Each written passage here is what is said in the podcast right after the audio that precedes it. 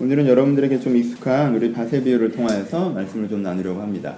마음이 약한 사람, 마음이 강한 사람 이런 얘기 가끔 합니다. 여러분들은 마음이 약하다는 평가를 많이 들어요? 마음이 강하다는 평가를 많이 듣습니까? 어떠세요? 나는 마음이 약한 사람인 것 같아요? 마음이 강한 사람인 것 같아요? 예? 약한 것 같아요. 대답해줘서 고마워요. 예. 글쓴 좀 약한 것 같아요. 진영이는 어떤 것 같아요? 아, 모르겠어요. 죄송해요. 예. 마음이 약한 것 같다, 마음이 강한 것 같다. 여러분들은 자신을 어떻게 생각하십니까? 흔히 마음이 약하다라고 할 때는 이런 표현들을 많이 씁니다. 아, 내가 누군가 나에게 부탁을 하거나 어떤 상황이 생겼을 때 내가 생각대로 해서는 그걸 그렇게 하면 안 되는 건데 내가 마음이 약해서 마음이 약해서 그것들을 해주는 혹은 마음이 약해서 그것들을 못 해주는 이런 상황들을 자주 얘기합니다. 이런 거죠. 소정이가 나한테 뭔가를 부탁을 했어요. 목사님 이걸 도와주세요. 라고 부탁했습니다. 생각대로 하면 안 도와줘야 되는 일입니다. 근데 마음은 얘를 도와주고 싶어요. 감정대로 하면 안 도와주고 싶습니다. 왜? 저번에 도와줬다가 내가 감, 마음 상한 일이 있었거든. 이번에 도와준다 하더라도 건강한 대가는 바라기 힘들거든. 근데 마음은 도와주고 싶어요. 그래서 마음이 약해서 이 사람을 또 도와줬습니다. 이 사람 마음이 약한 사람입니까? 마음이 강한 사람입니까? 그렇죠? 우리는 아, 우리가 내가 마음이 약해서라고 표현하지만 사실 우리가 마음이 약해서를 표현하는 상당 부분은 마음이 약해서가 아니라 마음이 강해서입니다. 뭐보다 강한 거예요? 내 생각보다 마음이 더 강합니다. 내 감정보다 마음이 더 강합니다. 이 사람은 지성적으로는 어느 방향으로 가야 된다고 얘기하고 감정적으로는 어느 방향으로 가야 된다고 얘기하지만 그 지성의 방향과 감정의 방향이 내, 방, 내 방향의 뿌리가 되는 것이 아니라 내 마음이 내 방향의 뿌리가 되는 것입니다. 이런 마, 이런 마음을 갖고 있는 사람을 강한 마음을 갖고 있는 사람이라고 얘기하고요. 이 마음의 형태가 좋을 때, 이 마음이 건강한 마음일 때 어떤 의미에서 이것을 좋은 마음이라고도 표현할 수 있습니다. 내가 좋은 마음을 강하게 갖고 있어서 그 마음을 내 삶 가운데 구현할 수 있는 것. 이것이 우리가 생각하는 강한 마음입니다. 마음의 강함에 대한 정의를 좀 새롭게 하시고요. 그 다음에 씨 뿌리는 비유를 한번 들어가 봅시다. 씨 뿌리는 비유는 네 종류의 사람에 대해서 얘기하고 있습니다. 씨 뿌리는 비유는 어렵지 않습니다. 왜냐하면 예수님께서 설교하시고 그 설교에 대한 해설서로 또 하나의 설교를 하고 계시기 때문에 그렇습니다. 설교가 두 편이 나와 있는데 해설서의 설교를 읽으면 비유의 뜻을 이미 얘기하고 있기 때문에 이해하는데 전혀 어렵지 않습니다. 어떻게 말씀하십니까? 이 비유에는 이러하니라 씨는 하나님의 말씀이요 길가, 바위, 가시떨기, 좋은 땅은 사람들의 마음이다 라고 얘기했습니다. 그렇죠? 그러니까 무엇이 무엇에 던져지는 겁니까? 하나님의 말씀이. 말씀이라는 게 단지 사운드나 정보는 아닙니다. 그쵸? 말씀이라는 건 뭘 담고 있죠? 의지와 생각을 담고 있습니다. 저는 이 단어를 마음으로 표현해도 된다라고 생각합니다. 하나님의 생각과 의지를 담은 하나님의 마음이 어디에? 어떤 사람의 마음에게 던져집니다. 이렇게 확 던져지는 게 아니라 하나님의 마음이 그 사람의 마음 가운데 다다라는 거죠. 그쵸? 하나님께서 자기의 마음을 그들에게 전달하십니다. 하나님의 마음이 전달될 때 사람들 가운데 어떠한 반응들이 나타나는가라고 해서 네 종류의 사람을 얘기하고 있습니다. 첫 번째 사람은 어떤 사람이에요? 길가의 마음을 갖고 있는 사람입니다. 길가의 마음은 이렇습니다. 하나님의 말, 마음이 그 마음에 와서 어떻게 합니까? 부딪힙니다. 그렇죠? 근데 거기까지. 그렇죠? 표현을 해봅시다. 가끔 그런 일 있으십니까? 길을 가고 있는데 혹은 내가 좋아하는 어떤 아 내가 생활하는 어떤 사무실이나 학교라는 공간에서 아 저 사람 참 매력적이다라고 생각했던 이성이 있다라고 칩시다. 아 저 사람 참 괜찮다라고 생각하고 있었어요. 근데 어느 날 그 사람이 저벅저벅 나에게 다가오더니 사실 날 좋아하고 있었다고 합니다. 그럼 좋으세요, 싫으세요? 이상한 애 말고요. 괜찮은 애 얘기하는 거예요. 갑자기 이상했던 경험들 떠올리지 마시고 멀쩡한 애가 멀쩡한 애가 길에서든 학교에서든지 사무실에서든지 아 딱 보고 괜찮다고 생각하고 있었는데 나한테 저벅저벅 다가와서 나도 사실 나는 사실 너를 되게 마음에 드는데 나와 좀 좋은 관계를 맺어보면 어떻겠니? 라고 물어봅니다. 그럼 여러분들 마음이 어때요? 좋죠. 예, 좋습니다. 그래요. 우리 그런 경험을 굉장히 좋아합니다. 기관이 좋겠죠. 그런 경험이 있으면. 없었어요. 아, 예, 관리합니다. 예, 그런 경험이 좋을 것입니다. 근데 되게 기분 좋지만 이 사람이 내가 생각하는 이상형이랑은 좀 차이가 있고 나는 이미 좋아하는 사람이 있고 뭐 내가 그 사람이랑 딱 사귀는 건 아니라도 내가 생각하기에 연애는 이런 것이고 기분은 좋지만 내가 생각하는 연애관, 내가 생각하는 이성형, 그리고 내가 지금 좋아하고 있는 사람 이라는 내 생각이 있기 때문에 그 마음이 어떻죠? 내 마음에 와서 부딪히지만 거기서 멈추는 거죠. 그래서 얘기할 수 있습니다. 나한테 오늘 되게 기분 좋은 일 있었다고. 나 아직 먹어준다고. 나 아직 괜찮다고. 나 아직 매력 있다고. 거기까지죠. 이런 사람입니다. 하나님의 마음이 그 마음 가운데 부딪힙니다. 하나님의 마음이 이 사람 가운데 느껴집니다. 예배를 드리고 있습니다. 라고 얘기하면요. 예배를 드릴 때 아무 생각 없이 앉아있다 돌아가는 게 아니에요. 아무 느낌 없이 앉아있다 돌아가는 게 아닙니다. 예배 시작할 때 잠들어서 끝날 때쯤 깨어나는 그 환상의 균형 속에 있는 것이 아닙니다. 설교를 듣고 있을 때 그 설교 중에서 어떤 말씀이 어떤 마음이 나에게 부딪힙니다. 도전됩니다. 그것 때문에 부끄럽기도 하고요. 그렇게 하고 싶기도 하고요. 그것 때문에 안타깝기도 하고요. 그 마음이 하나님의 마음이 나의 마음 가운데 부딪히기 때문에 그 부딪힘이 일정한 파장을 내 안에 만들어냅니다. 그렇죠? 근데 거기까지죠. 왜요? 그 마음을 받아들여서 내 삶과 내 행동과 내 가치관에 반영하기에는 이미 내 사고라는 게 짜여져 있기 때문에 그렇습니다. 내 이상형이 있어요. 내가 하고 싶은 일이 있고요. 내가 하기로 한 일이 있고요. 내 생활 스케줄이란 게 있습니다. 그리고 내게 중요한 일들이 있고요. 그게 꽤 감동적이긴 하지만 그걸 반영하기엔 이미 내가 짜놓은 삶이라는 것이 있다라는 것입니다. 그러니까 부딪히고 끝나는 것입니다. 이것을 단단함으로 표현합니다. 왜 단단하죠? 폐쇄적 자기관계성이 있기 때문에 그걸 단단함으로 표현하는 것입니다. 길가죠. 씨가 들어가질 못합니다. 왜요? 단단하기 때문에 폐쇄적 자기관계성. 그 마음의 연결고리가 이미 다 되었기 때문에 하나님이 뭔가 말씀하신 게 하나님의 마음이 새로운 연결고리로 그 안에 자리 잡을 수가 없다라는 것입니다. 매력적인 후보이지만 기회는 없습니다. 거기까지는 것입니다. 감동이 되지만 자리는 없습니다. 이런 사람들 가끔 만나죠. 이런 사람들 경우에 굉장히 현대교에서 재미있는 부분은 뭐냐 하면 어, 이 길가가 보통 길가는요 자기가 신앙이 좋다고 생각합니다. 왜? 툭툭 부딪히니까. 내 옆에는 누가 앉아 있어요? 1년 내내 앉아 있지만 하나님 말씀에 한 번도 안 부딪히는 애들도 앉아 있단 말이에요. 길가도 아닌 것들도 있다는 거죠, 사실. 그렇죠? 그러니까 나는 아 이런 도전을 좀 받았어. 삶에 반영하지 않습니다. 소화하지 않습니다. 하지만 도전을 받았다는 것만으로도 의미 부여를 합니다. 난 아직 먹어줘. 난 아직 같이 있어. 그 사람이랑 마치 사귀는 것인 것처럼 얘기합니다. 그 사람이 여러분들에게 apply 했죠. 하지만 여러분들이 reject 했습니다. 그럼 그 사람과 여러분들은 아무 관계도 아닌 거예요. 난 지금도 애인이 없는 거죠. 그렇죠? 그 사람이랑 사귄 것도 아니고요. 내 인생이 의미 있어진 것도 아니고요. 어떤 연결고리가 생긴 게 아닙니다. 근데 우리는 가끔 오해합니다. 예수님 시대는 어떤 사람들이었죠? 예수님이 나왔을 때, 아, 예수는 선지자가 아니야. 라고 집에 있었던 사람들입니까? 많은 사람들은 집에 있었습니다. 어떤 사람들은 나왔죠. 예수란 누구인가? 무슨 말씀을 하시는가? 라고 얘기해서 그를 따라 나가 광야까지 나아가 그의 설교를 듣습니다. 산중까지 따라 나아가 그의 설교를 듣습니다. 하루 종일 그의 설교를 들었던 사람들 얼마나 많았습니까? 지역마다 수천 명이 모여들어서 하루 종일 8시간, 9시간은 그의 설교를 들었습니다. 그들 중에 상당수는 예수의 설교에 마음에 부딪혔습니다. 이는 누구의 간데 이렇게 권위 있게 말씀을 전하느냐? 다른 사람들과 하는 게 다르다. 이제까지의 서기관과 바리새인들이 가르치는 것과 같지 아니하다. 도전됩니다. 부딪힙니다. 새롭습니다.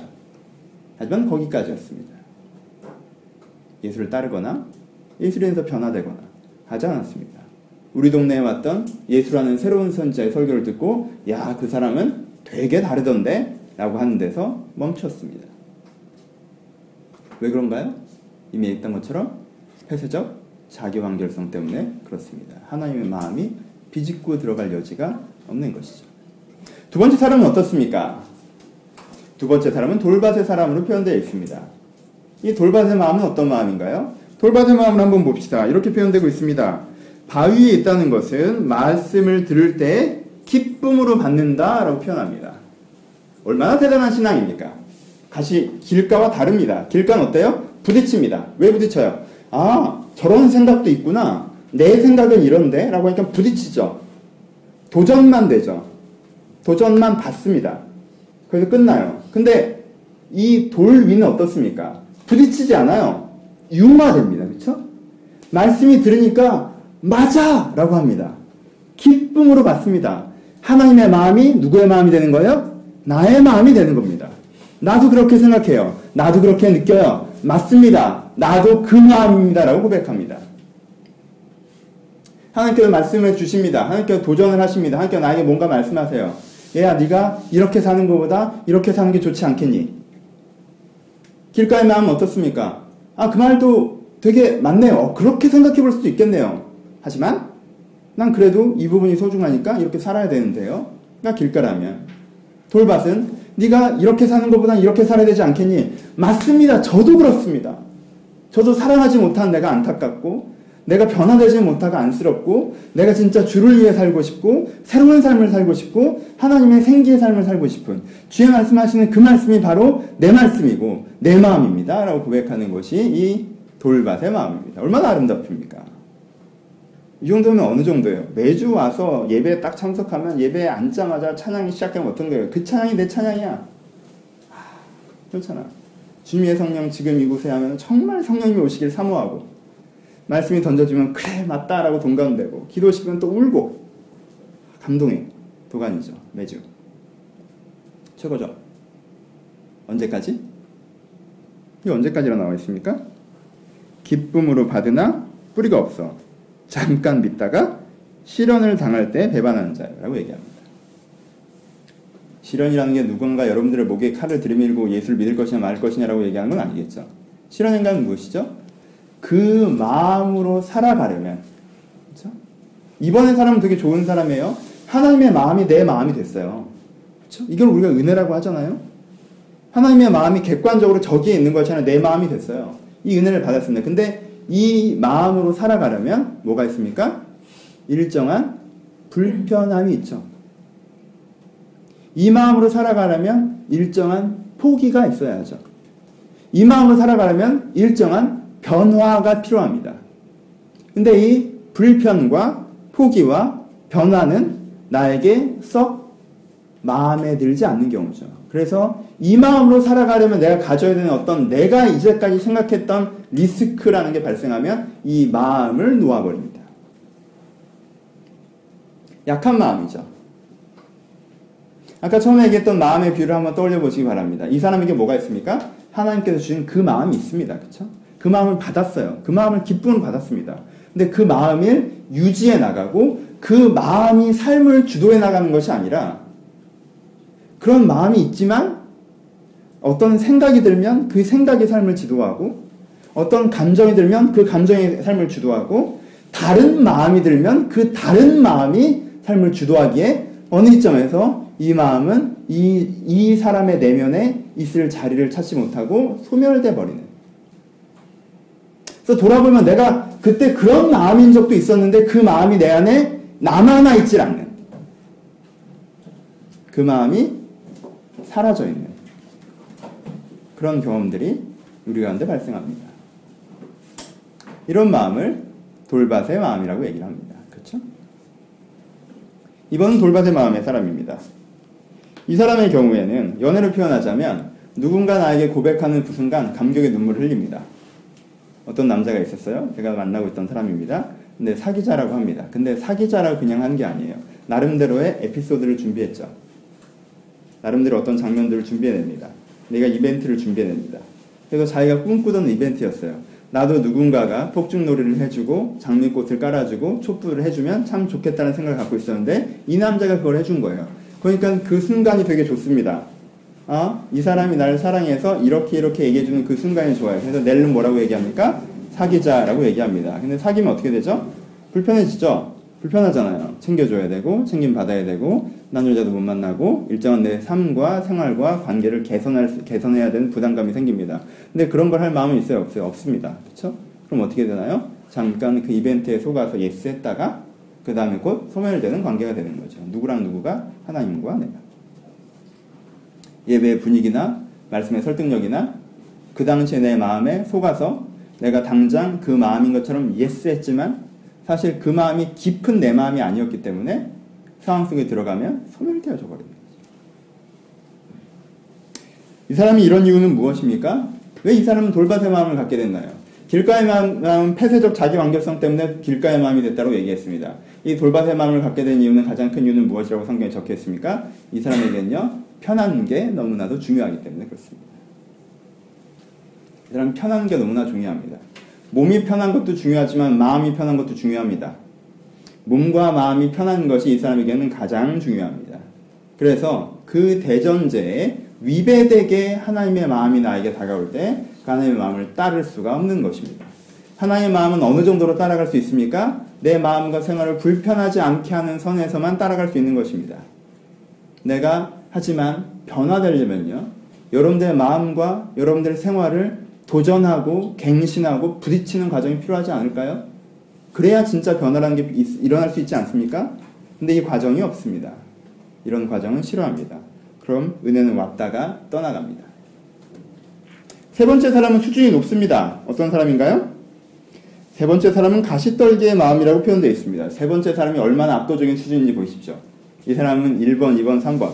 1번, 말씀에 와서 부딪힙니다. 그쵸? 예배를 드려요. 말씀에 와서 부딪혀요. 감동이 있죠? 근데 그 부딪히는 것에 끝나지 않고 그 마음이 내 마음이 됩니다. 동감돼요. 주님, 저도 그렇습니다. 라고 고백합니다. 그리고요, 이 고백이요, 일상에서도 사라지지 않습니다. 그쵸? 죽지 않습니다. 내 마음에 항상 무슨 마음이 있어요? 하나님께서 주시는 그 하나님의 마음이 내 마음의 깊은 곳에, 내 마음의 한가운데, 내 마음의 속에 자리 잡고 있습니다.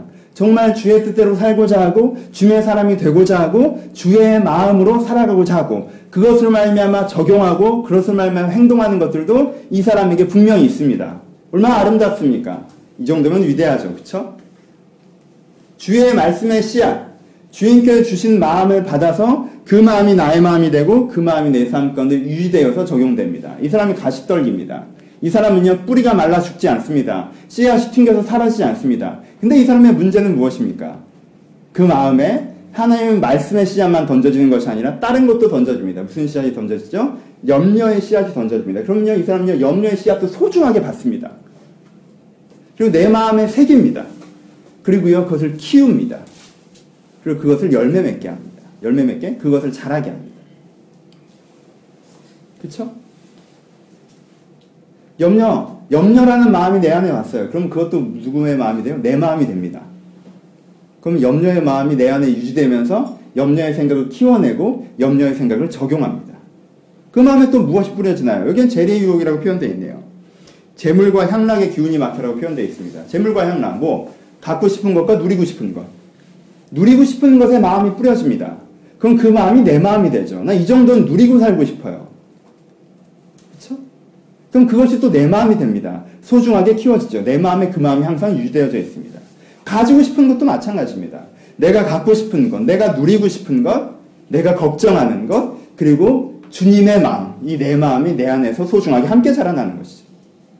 그럼 이 사람에게는 어떻게 된가요? 충돌이 발생하게 됩니다. 그렇죠? 시간적인 충돌이 발생하죠. 이 사람 아침에 어떨까요? 뭐 비약적으로 얘기해 봅시다. 아침에는 주님께 주시는 그 마음으로 이 사람 꼭 큐티하는 사람입니다. 기도하는 사람입니다.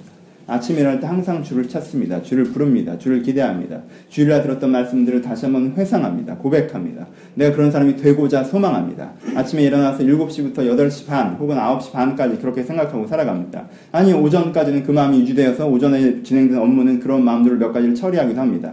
점심 먹을 때쯤엔 이제는 교체 타임이죠. 뭐가 오죠? 염려의 마음으로 합니다. 내가 이따위로 일을 해서 성공할 수 있을까?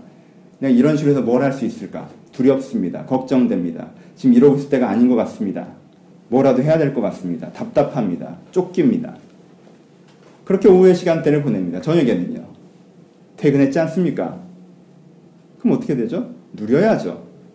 하고 싶은 거 합니다. 먹고 싶은 거 먹고요. 가고 싶은 거 가고요. 만나고 싶은 사람 만나고요. 내가 누리고 싶은 그 마음, 시키, 시키웠던 그 마음으로 내 삶에 적용합니다. 이렇게 사는 사람에게는 어떤 일이 벌어지나요? 충돌 현상이 벌어집니다. 다음날 아침에 이 사람이 어떻게 생각할까요?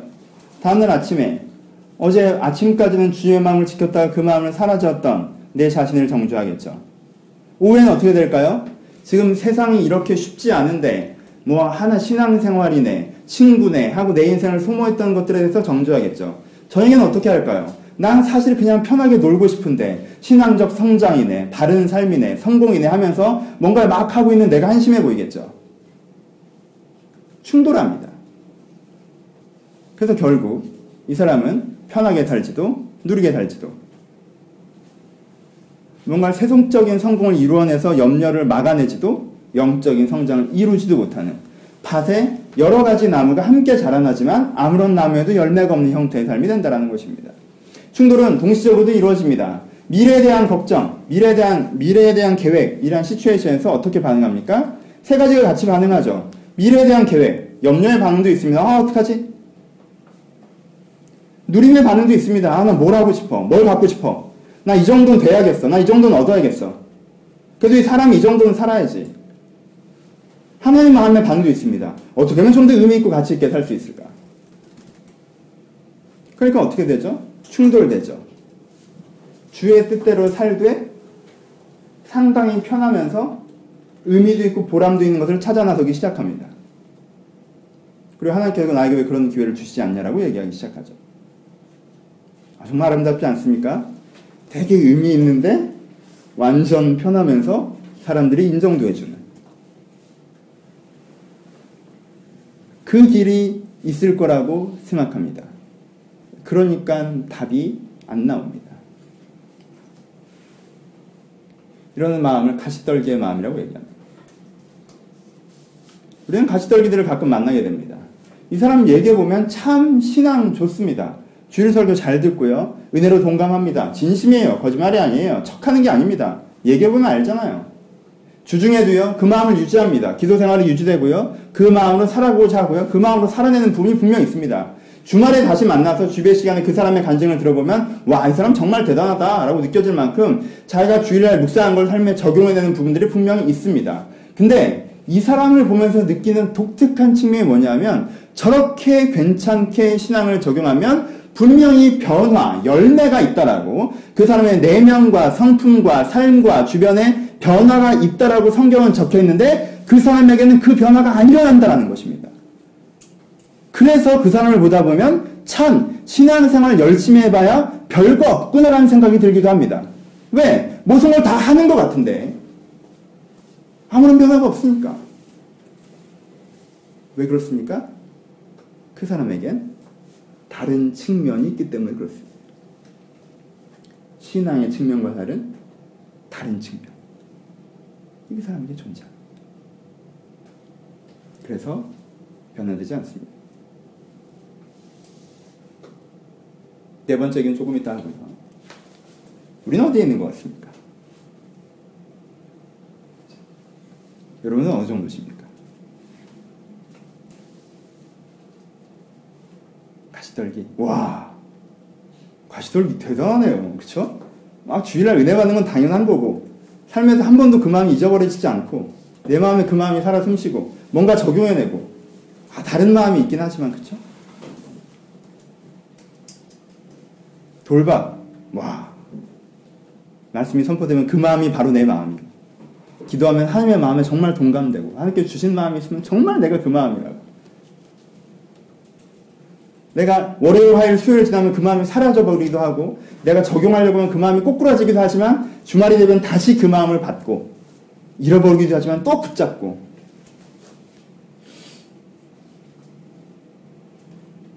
길까?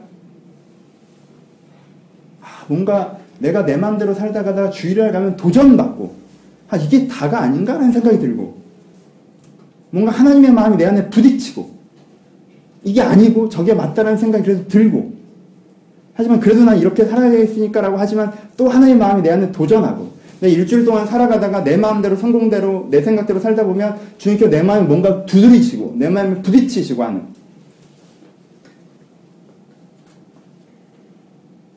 어디죠?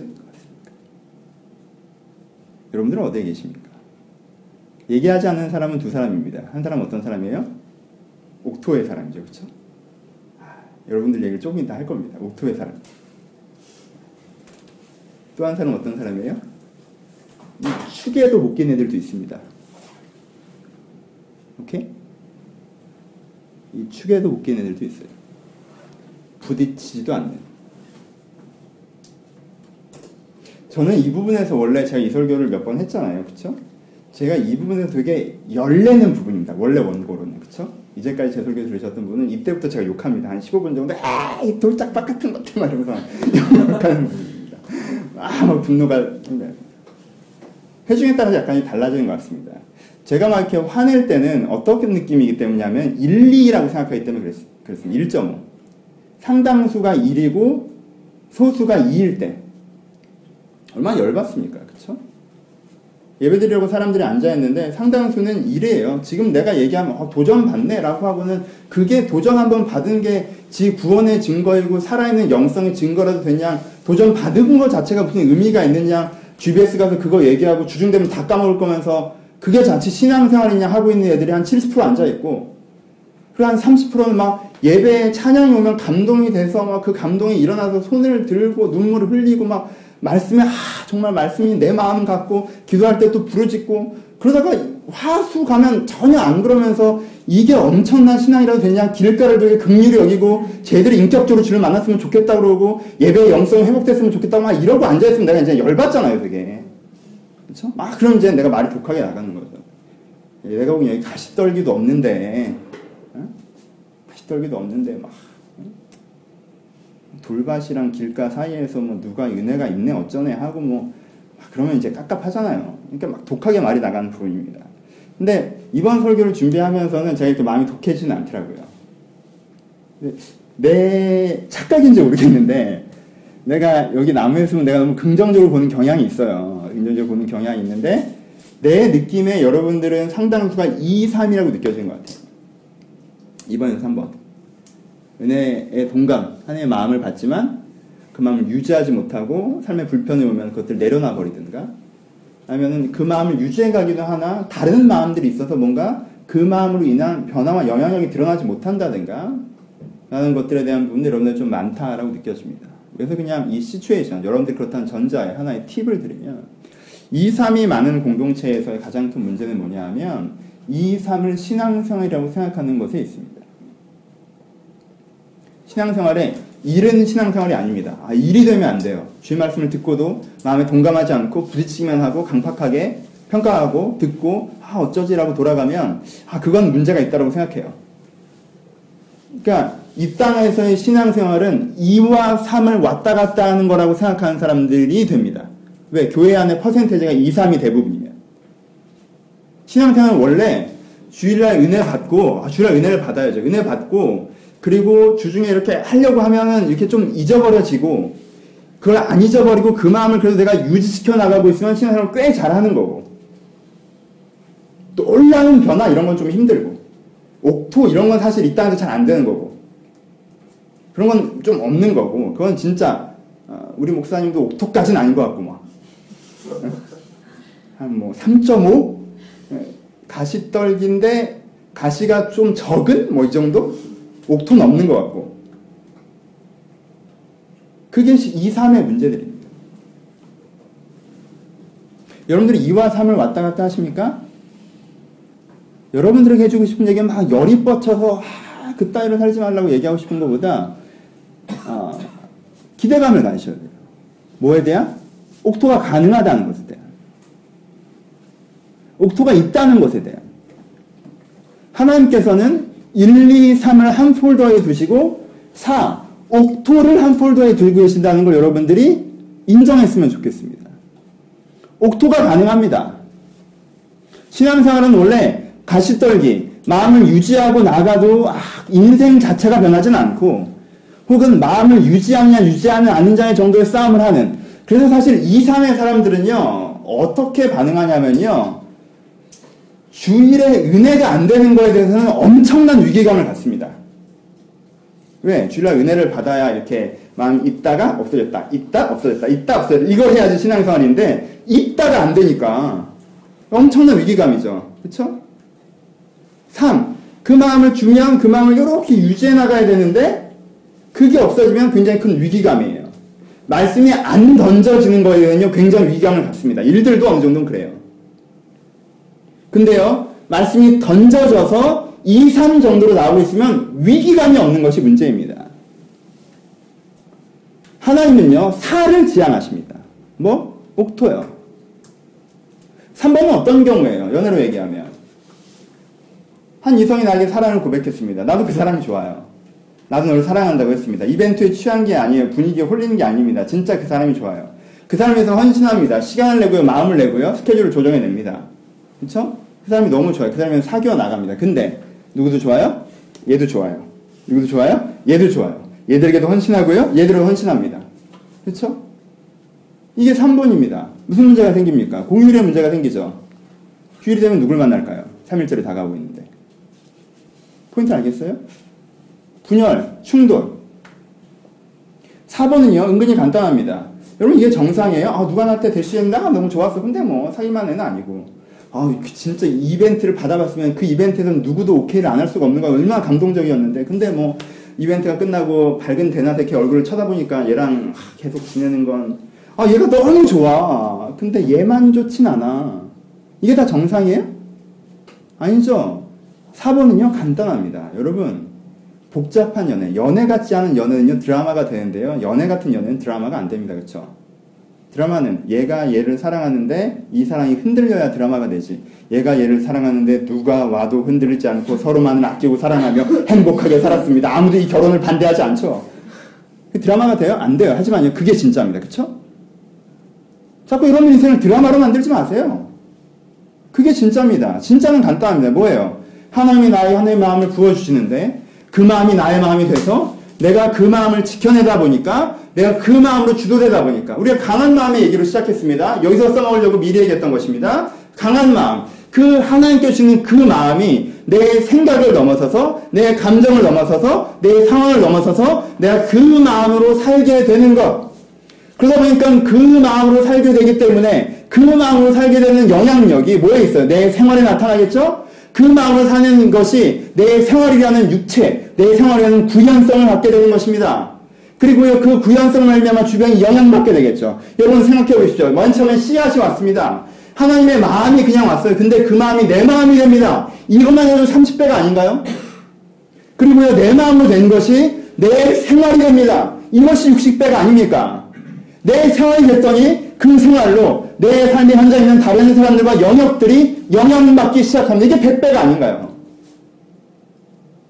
하나님의 마음, 하나님의 말씀, 그 말씀을 받아서 지키는 좋은 마음이라고 표현했습니다. 좋은 땅에 있다는 것은 착하고 좋은 말씀으로, 마음으로 말씀을 듣고 지키어 믿음으로 결심, 인내로 결실하는 자예요. 좋은 마음이 된다는 거. 하나님 마음이 나의 마음이 된다는 거. 그리고 그 마음이 내 안에서 지켜지는 것에 멈추는 것이 아니라 내 마음에서 내 인생을 주도하는 것. 30배, 60배, 100배의 열매라는 것은 여러분들이 신앙생활 열심히 하고 교회생활 열심히 하면 물리적인 축복이 3, 6, 9로 온다는 것이 아닙니다. 그렇죠? 교회 활동 열심히 하면 여러분들이 하는 삶의 현장에서 연봉이, 여러분들의 생활, 여러분들의 안정이 30배, 60배, 100배가 아니에요. 이것 자체가 이미 30배, 60배, 100배입니다. 내 가운데 말씀의 형태로 봤던 주의 마음이 내 마음이 되는 것과 내 생활이 되는 것과 내 현장이 되는 것. 이거 100배 이상이죠. 그것이 나타나는 것입니다. 강한 마음이 되는 것. 옥토가 되는 것.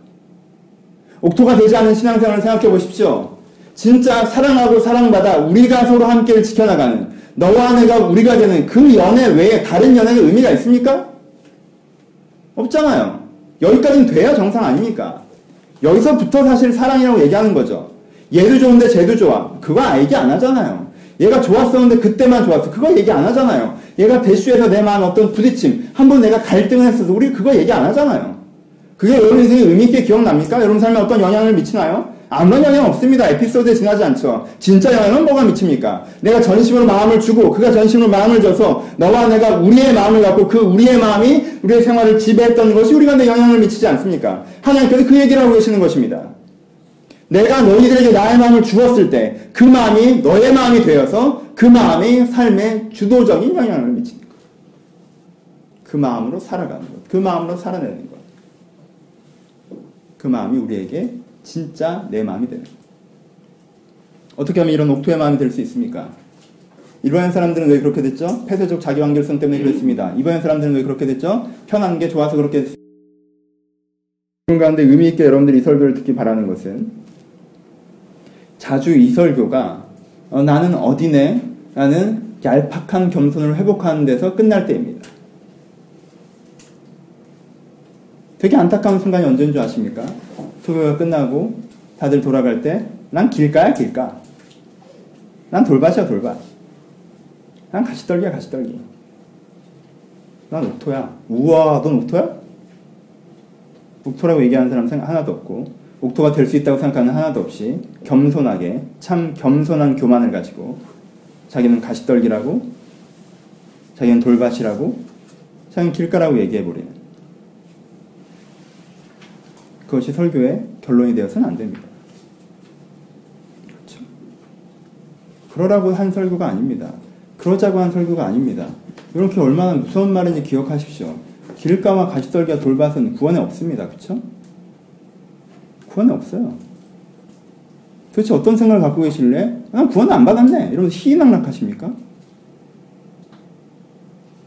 그게 겸손입니까? 그거 겸손 아닙니다. 예수가 이렇게까지 얘기하시는 건 여러분 가운데 절박함을 요구하시기 때문에 그렇습니다. 그 길가의 자리에, 돌밭의 자리에, 가시떨기의 자리에 그저 앉아있으면 안 되고 내 옥토가 될 수 있다는 것을 믿고 옥토가 되길 희망하며 옥토가 되려 위해서 나아가야 된다는 절박함을 얘기하시는 것입니다. 내가 이 말씀에 도전받아 나는 1번, 2번, 3번이라고 얘기하는 것이 아니라 나는 마땅히, 당연히, 반드시 기필코 4번이 되어야 한다는 어떠한 내 안의 간절한 절박함이 생겨나기를 요구하시는 것입니다. 말씀 마치겠습니다. 잠언은 이렇게 표현되어 있습니다. 마음을 지키는 자가 성을 빼앗는 자보다 낫다. 여러분들의 인생에 어떤 위대한 업적을 이루어내는 것보다 여러분 인생 어떤 의미 있는 기독교적 성공을 이루어내는 것보다 하나님께서 주신 그 마음을 지켜내는 것이 훨씬 더 중요하다는 것입니다. 왜요? 하나님께서 주신 그 마음은요, 여러분들이 성을 빼앗는 정도의 형상이 아니라, 업적이 아니라, 여러분들의 내면을 바꾸고, 여러분들의 삶을 바꾸고, 여러분들의 현장을 바꾸는 것까지 해서, 때때로 성을 빼앗기도 할 것이기 때문에 그렇습니다. 성을 빼앗는 것은 그냥 껍데기만 흉내내는 것이라면, 내가 내 능력으로, 내가 내 마음으로, 내가 내 생각으로 성을 빼앗아 놓고는 주님의 영광을 돌립니다라고 얘기하는 것이 아니라, 내가 하나님께 주는 그 마음이 내가 지켜지는 것들을 통해서 그 마음의 영향력이 세상에 내 내면에 내 생활에 내 세상에 흘러나가는 것. 그것이. 우리 정직하게 여러분들의 속을 바라봅시다. 1월 첫 주 있었던 마음 지금 있으십니까? 여러분의 신앙의 정성기라고 얘기했던 시대의 그 마음 지금 있으십니까? 여러분들에게 던져졌던 설교들, 여러분들 기도의 시간을 주셨던 하나님의 그 마음이 여러분 가운데 있으십니까? 지켜지고 계십니까? 아니면 그 마음에 기억들이 있으십니까? 그 마음이 지켜지고 있습니다. 마음을 지키려고 하십시오. 그건 여러분들이 하는 겁니다. 목사가 하는 게 아니에요. 성령이 하시는 게 아닙니다. 마음을 지키는 것은 여러분들이 하는 겁니다. 여러분들 마음을 지키고자 하시면 성령께서 도우실 것입니다. 마음을 지키고자 하십시오. 몸부림치십시오. 그 마음이 사라져가는 것을 그저 바라보지 마십시오. 그 마음을 살려내려고 하시고 그 마음을 회복하려고 하십시오. 그 마음을 자라게 하려고 하십시오. 그래서 그 마음이 나를 주도하게 하십시오. 1월부터 지금까지 두 달여의 시간, 2월 한 달 마지막 주를 맞이하고 있습니다. 2월 한 달을 개인적으로 돌아볼 때 저도 이 싸움이 있었음을 생각하고 이 설교를 준비했습니다. 마음을 지키는 건 얼마나 어렵습니까? 제가 삶의 작은 도전을 받았는데 소정이가 클럽을 개편하면서 저에게 아, 브레스 오브 트리에 대한 소개글을 하나 쓰라고 했어요. 그럼 그걸 맨 앞에 올리겠다고 소개글을 쓰라고 했습니다. 제가 알겠다고 했습니다. 참 좋지 않습니까? 누군가 설교를 듣고 클럽에 들어왔을 때 이곳이 어떤 곳인지 알만한 굉장히 이쁘게 정리된 한 페이지를 만들려고 했습니다. 근데 소정이 그 말이 제에게 기묘한 도전으로 다가왔습니다. 막상 브레스 오브 트리에 대해서 글을 쓰려고 할 때 제가 느낀 답답함은 제가 처음 브레스 오브 트리 글을 써내려갈 때 그 마음과 좀 달라져 있는 것을 목격했습니다. 왠지 내가 이 교회에 대한 설명들을 해나가고 내가 이 교회를 하는 이유들에 대한 설명들을 적어 나가는데 서걱거렸습니다. 내가 처음에 이 글을 쓸 때, 처음이란 게 얼마 되지도 않았는데, 그 가슴 떨림과는 조금은 다른, 조금은 익숙해진. 그래서 못 썼습니다. 그리고 고민했습니다. 두 번 흔들렸더군요. 한 번 지나친 긍정이. 내가 생각했던 것보다 상황이 조금 더 괜찮은 것을. 한 번은 지나친 걱정이. 내가 생각했던 것보다 사람들이 많이 안 변하는 것 같은 것을. 하나는 조급함에. 빨리 일이 되었으면 좋겠다는 생각에. 또 하나는 부상함에. 일정 여러 가지를 쫓김에. 어느 지점이었는지 모르겠지만, 왜였는지는 모르겠지만, 그렇게 제 마음이 없어져 있었어요. 어떻게 해야 될까요? 다시 그 마음이 생길 때까지 기다려야겠습니까? 다시 그 마음을 주시기까지 앉아 있어야겠습니까? 참 감사하게도 저는 그럴 만한 입지와 처지, 입장과 처지가 못 됩니다. 목사가 신앙생활에게 좋은 점은 이 부분입니다. 왜? 난 이번 주에도 설교를 해야 되고, 나는 최종의 위치에 서 있으니까. 몸부림치겠죠. 어디서 떨어뜨렸는지, 어디서 놓쳤는지 모르겠지만, 그 마음을 다시 달라고. 그 마음의 형태가 기억이 나는데, 그 마음의 실체가 지금 내 안에 없다. 그렇게 지켜나가는 것입니다. 그렇게 싸워나가는 것입니다. 그렇게 키워나가는 것입니다. 몇 년 전이었던가요? 5, 6년 전으로 기억납니다. 신림동 어느 길을 지나가고 있을 때 차에서 예전단 CD를 틀어놓고 지나가고 있을 때 찬양을 듣다가 정말 눈물이 흐르는 눈물을 참을 수가 없어서 차를 멈춰놓고 머리를 쳐박고 30여 분간 울었던 기억이 납니다. 참 회개의 시간이었던 것 같습니다. 처음에 그 사건을 생각하고 이렇게 생각했습니다. 아, 그때는 참 돌박 같았구나. 지금 돌아보면 그때보다 내 신앙이 훨씬 좀 나은 것 같은데, 참 겉으로 보기에는 하나님과의 동감이 많았던 시기. 하지만 내가 그 시기를 전반적으로 보면 참 난 돌박 같았구나. 라는 생각을 했습니다. 그래서 그 예화로 맨 먼저 이 두 번째를 설명할 때 예화로 적어 놨었습니다. 지금도 이 원고엔 그렇게 적혀 있습니다. 근데 어제 설교를 다시 한번 준비하다가 그때 그 마음을 떠오르게 하셨습니다. 그때 그 마음. 그때 그 형태가 아니라 그 전에 원고를 쓸 땐 그 형태만 기억났었는데 그때 내가 왜 울었는지가 기억이 났습니다. 뭘 회개했었는지가 기억이 났습니다. 하나님께 나에게 뭐라고 말씀하셨는지가 기억이 났습니다. 그 마음이 기억났습니다. 그 마음을 지금 다시 한번 제 안에 새겨놨습니다. 여러분들에게 하나님께서 여러 가지 마음을 주셨을 것입니다. 1월달, 2월달, 아니요, 그 전에도요, 이번 주에도요, 여러분들이 어떤 마음을 주셨을 것입니다. 여러분들 그 마음을 지키십시오. 그 마음을 키우십시오. 모든 것을 팔아 밭을 사는 심정으로 그 보화를 지키십시오. 마음을 지키는 자가 성을 빼앗는 자보다 낫다고 하였습니다.